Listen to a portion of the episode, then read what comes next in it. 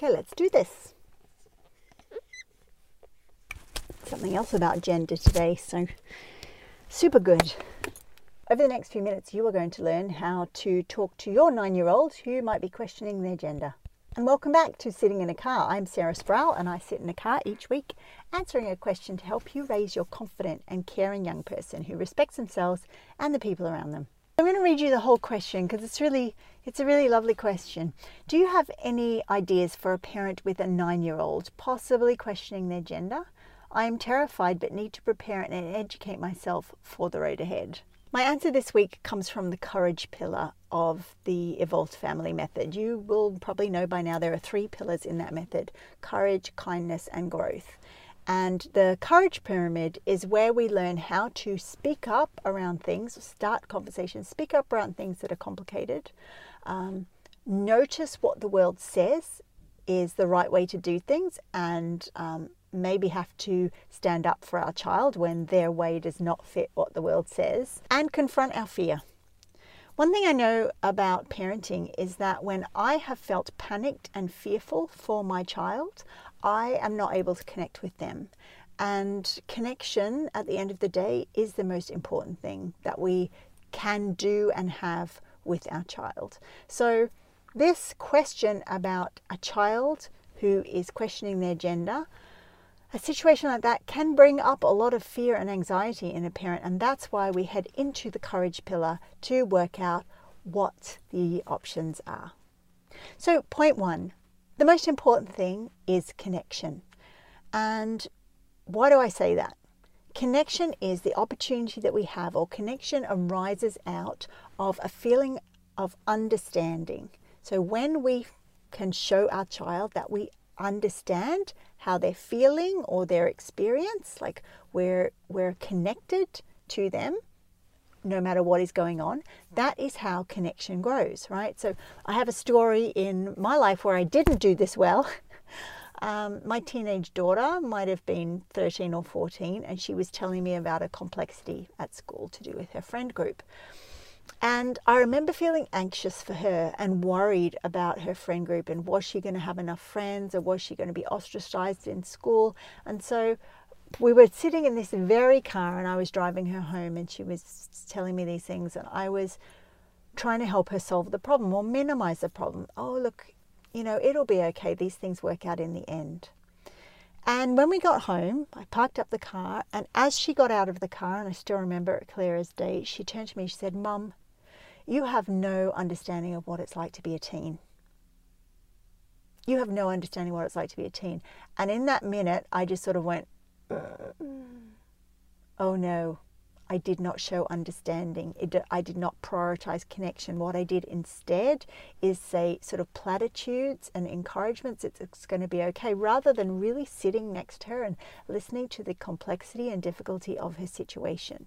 Really wading in and using empathy to show her that I understood how crappy the situation really was. So, to really connect with our child, through complex situations, our own fear and anxiety needs to be handled in some other place, not when they are there, right? We are not saying things to them to make us feel better. We are talking to them and, and um, saying things that help them understand that we really hear what they're saying. Point number two the general advice parents will often get about complex issues, particularly to do with sex and particularly to do with gender, will be to follow the child's lead. Now, I'm actually not going to say that to you. We are not in the business of following our child's lead as a parent. I'm not sure where that comes from, but did you follow your child's lead when it came to um, vegetable consumption at home? Did you make sure they ate vegetables whether or not they naturally wanted to? Do you follow your child's lead about bedtime? Do you follow your child's lead about how many sweets they consume? No.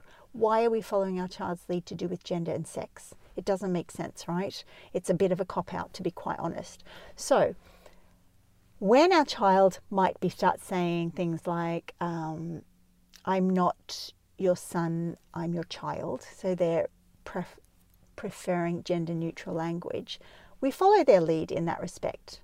But if they said no more to us about that, except I'm your child, not your son, we have a responsibility as the adult in that relationship to continue to foster and create an experience of acceptance and love. And like we are interested in our child's things. So just like if our kid came home and said, Oh, someone had a rugby ball at school today and it was super fun. I loved kicking it around in our head we might go going, oh, they're interested in rugby. Maybe I'll turn on the rugby when they're around and see if that will foster a communication between us.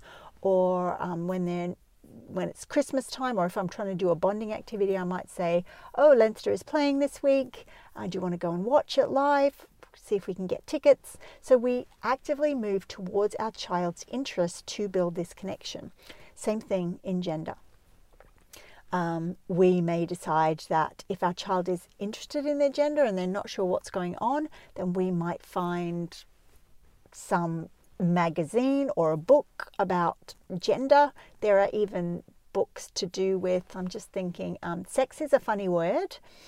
Uh, by Cory Silverberg is a book that um, it talks about sex, but it does it in a gender neutral way. So it can be really lovely, really lovely for a child who is um, thinking about their gender and it's not just an accepted, like, okay, I'm a girl or I'm a boy or whatever it is, that they're really interested in it and wondering about it, to get books that will use language that supports that questioning mindset, right?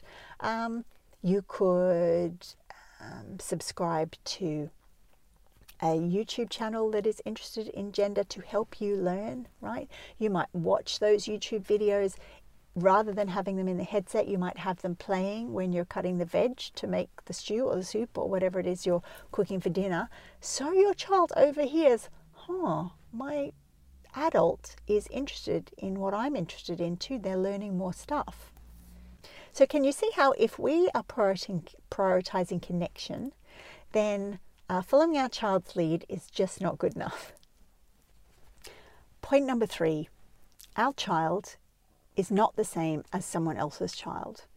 And what I mean by that is you can hear, and the media does this very well, and online does this really well, lots of complex, difficult stories about children who question their gender or um, come out to their family as being trans or whatever it is and the complexity of it. But there won't be, well, you'll have to search out stories of children who are trans or non binary or whatever their identity is that feels right to them, who have had a supportive experience in their family, a supported experience in the healthcare system, and have gone on to lead interesting, partnered, enjoyable lives. We will often hear the stories that aren't that. And so, how could it be possible to stay focused on our child and meet their needs, whatever their needs are, rather than um, anticipating what could happen down the track?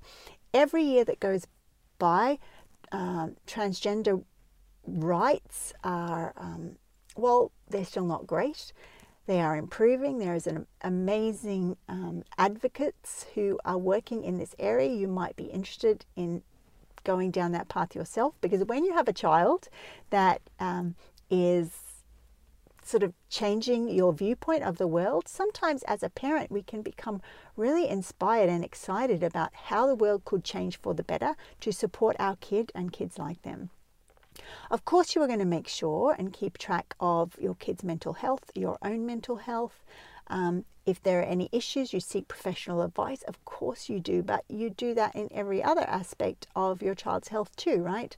Um, every time they have a cold, you don't go to the GP and spend 60 euros and get antibiotics. You get used to the fact that, okay, so there is complexity in life. Sometimes we get ill health. Um, but there are times when we really do need to reach out for support. So, as a parent, you start getting used to um, what issues are things that we manage in our home and which issues need do we need to seek outside help for. You will have heard me, this is an aside really, uh, you will have heard me talk about this idea of being a courageous but tongue tied parent. And one of the qualities of a courageous but tongue tied parent is this deep desire to do the best for our child, right?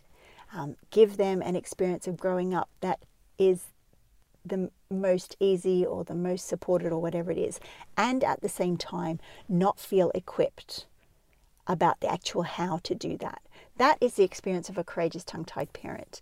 Um, and having a kid that is questioning their gender and not knowing what to do is exactly the experience of a courageous tongue tied parent. But what we are hoping to work towards, and this questioner asked this question for this very reason, we are hoping to work, work towards building an evolved communicating family that looks like it doesn't matter what complexity and um, individuality our child is growing into. We have the skills to be able to create connection with them no matter what. We understand um, what are the topics of conversation we can have with them that are going to ease them along their journey of learning and discovering and growing. And we have the skills uh, and the supports to care for ourselves in this process because as parents, we are not robots and we need support. And there are some parts of support that we can absolutely give ourselves, and there are some that we need to reach out for other people. And so um, just keep in mind, right, that this is a, a whole sort of full model of moving from courageous and tongue tied over to this um, building our, our evolved communicating family. And um, there is a lot of nuance and, and um, awareness that goes into that process. And that's sitting in a car for another week where I've answered a question to help you raise your confident and caring young person who respects themselves and the people around them. And if you would like to find out the next time the Evolve School opens so you can learn about the Evolved Family Method, uh, head over to sarahsproul.com forward slash evolve and pop your details into those boxes that you'll find there, and I will do the rest of the work and let you know when it's opening next. Bye for now.